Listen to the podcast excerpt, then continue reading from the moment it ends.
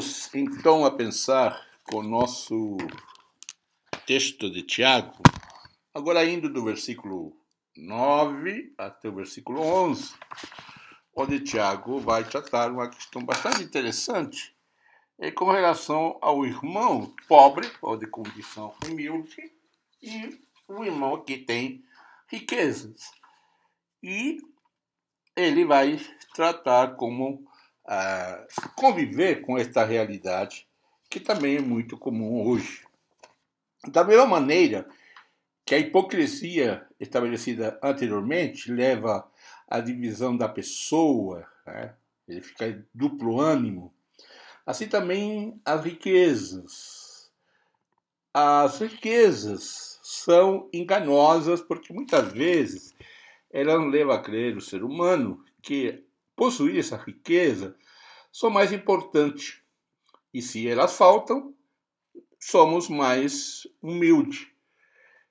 Tanto um como o outro são totalmente errôneos.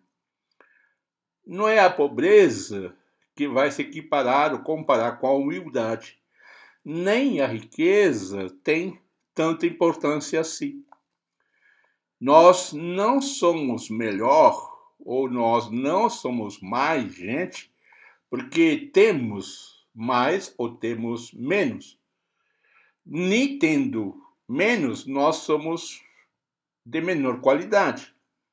Somos o que somos somente porque Deus tem a sua graça, como diz lá em 1 Coríntios 15, 10.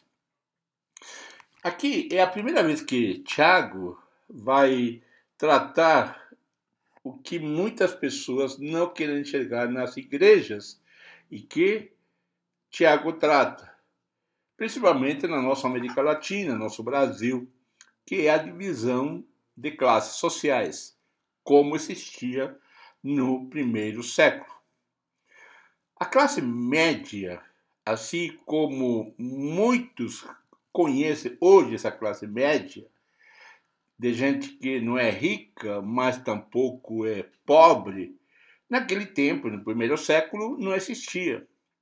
O que existia era uma classe pobre, trabalhadora, artesanal, ah, sem ah, ah, condições, né? E uma classe muito rica. Ou era muito pobre ou era muito rico. Não existia, então, um meio termo. Desgraçadamente, esta divisão pode se encontrar também no interior das igrejas cristãs hoje, no Brasil, na América do Sul, sofremos esse problema. Paulo faz muitas referências a esta relação da suposta riqueza como sendo algo destacado, como está lá na, na apresentação da ceia do Senhor. Paulo dá uma orientação como tratar os pobres que não têm nada que comer. Nós não vamos tratar como que era a ceia do Senhor aqui, mas era algo que Tiago está tratando também aqui sobre o tratamento que a classe rica estava fazendo com os pobres trabalhadores. Tiago está ensinando aqui, então, assim como Paulo vai ensinar mais tarde, em Romanos capítulo 12, que cada pessoa deve pensar de si mesmo com equilíbrio. Humilde deve se gloriar, porque será exaltado por Deus, e o rico não deve se gloriar, porque Cristo tem ensinado a verdadeira humildade. Cada um, rico ou pobre, na sua justa medida e num estado correto, deve depender de Deus. É ele, Deus, que humilha e exalta, porque isso ensinou a Jesus de Nazaré. Aquele que se exalta será humilhado, e aquele que se humilha será exaltado. Veja bem que o texto diz, ou citado, é aquele que se humilha, não aquele que é humilhado. A palavra que Tiago usa para descrever este irmão de humilde condição Etepeinos é uma palavra que indica uma pessoa pobre, de condição simples, baixíssima, destituída né, de meios econômicos, humilde, simples, modesta, uma pessoa que diante dos outros não tem valor.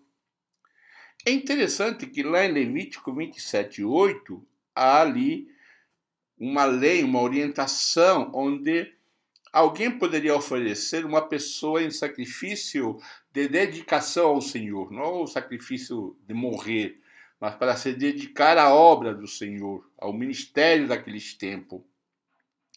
E a pessoa então era valorizada, era colocada por Deus, era colocado um preço. E ali o preço daquele pobre, essa mesma palavra, é alguém que vale muito pouco. O valor é, é baixíssimo, segundo Levítico 27, 8.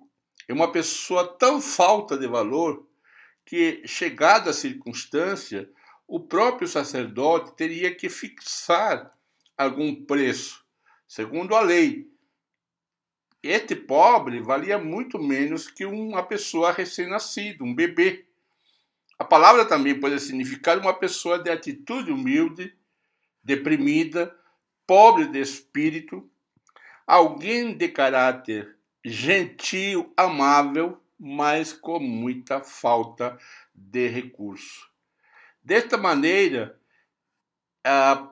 Tiago, com este espírito inclusivo, ele se referia então a estes ambos sentidos da pobreza no sentido de humildade, no sentido de necessidade, no sentido de afabilidade, mas que isto era natural de alguém que era pobre, era do seu caráter. Por isso que Deus vai exaltar estas pessoas, porque o rico tem oprimido os mais necessitados, como nós vamos ver mais tarde. Por outro lado, está também o rico. A palavra rico Plusius indica tanto uma pessoa rica no sentido material, como figurativamente uma pessoa cheia de virtudes e possessões eternas ou também terrenas. Tiago, ao falar do rico, neste caso se refere somente à riqueza material, porque são aquelas que os verdadeiramente ricos na fé e herdeiros do reino de Deus os ricos em espírito, segundo Tiago, são os pobres. Então, é observar isso em, Santiago, em Tiago 2, versículo 5.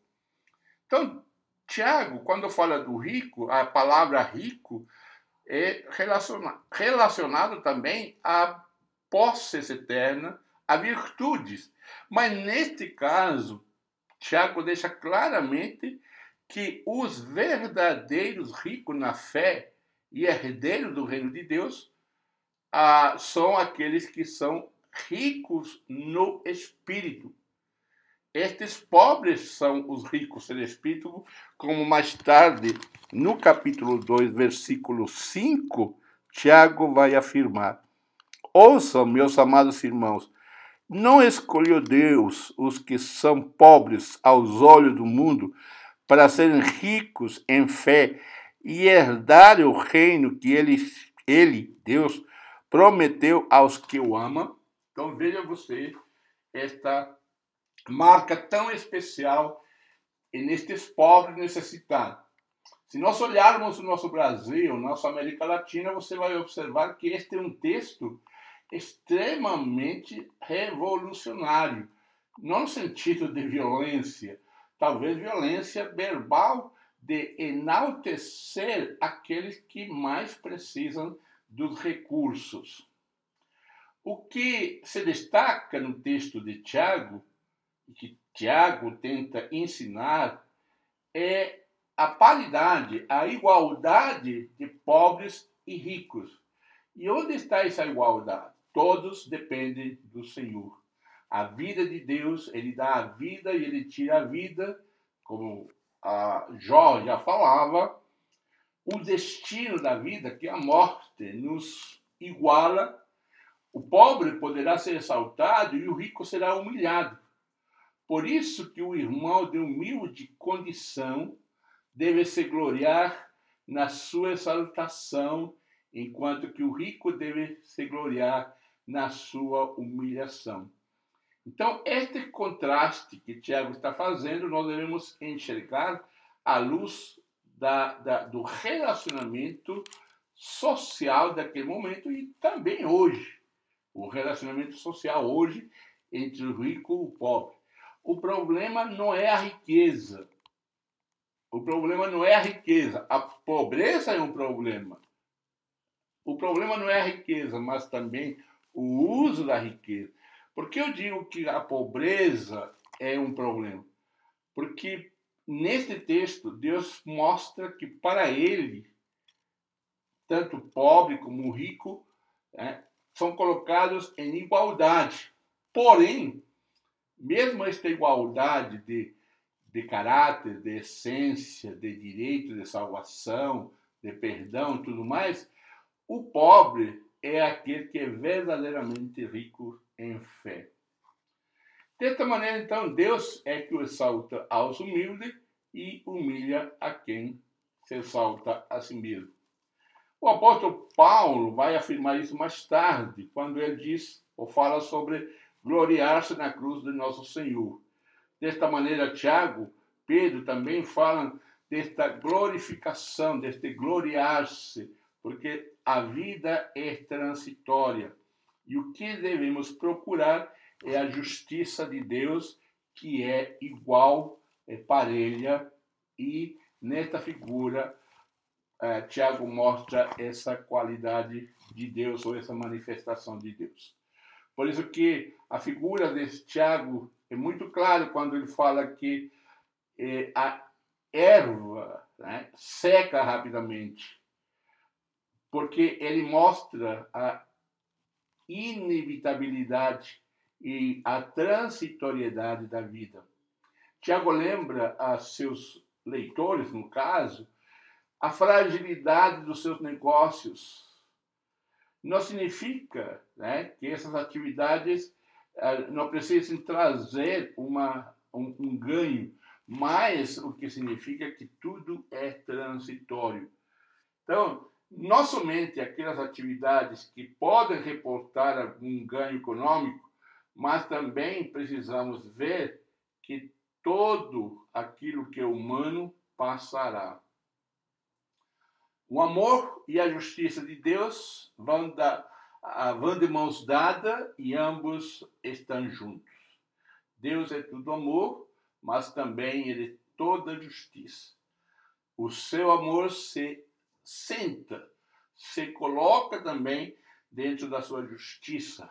Amor e justiça, podemos dizer que é como uma nota de um real, de cem reais, que para ser verdadeira, ela deve ter os dois lados reconhecidos. O amor e a justiça. Um traz benefício e o outro também traz disciplina e juízo. Quando nós falamos de amor, falamos do amor de Deus. E quando falamos de justiça, falamos da justiça de Deus, que deve nos mostrar também que nós amamos porque ele nos amou primeiro e nós também temos a justiça, a justiça de Cristo. E quando falamos de justiça no Antigo Testamento, cada vez que você observar a palavra justiça, ela não é somente um julgamento moral, com relação a questões morais. Também é um julgamento com relação a questões sociais.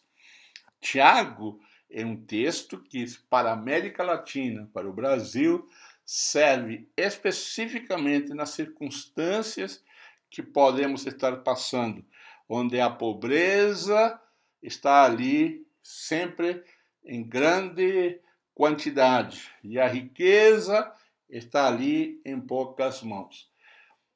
Isto não deve acontecer na igreja. A igreja é lugar de igualdade. A igreja é lugar onde devem estar as pessoas que, embora são ricas, mas também têm consideração, respeito e apoiam os pobres, porque deles é o reino de Deus, como diz Tiago no capítulo 2, versículo 5. Que Deus então te leve a meditar nestes versículos. Nos vemos no nosso próximo diálogo, na nossa próxima Academia do Discípulo. Meu nome é Miguel Aguilera, tem um site jmiguelaguilera.com. Você pode entrar lá, ingressar, ver os cursos que oferecemos e você com certeza será abençoado. Se você quer enviar o seu e-mail, escreve para mim, Miguel Aguilera, arroba ebadebade.com.br. Segue-me no Instagram, J. Miguel Aguilera, e também no Twitter, J. Miguel Aguilera. Estaremos sempre juntos, pensando nas coisas lá do alto. Que Deus te abençoe.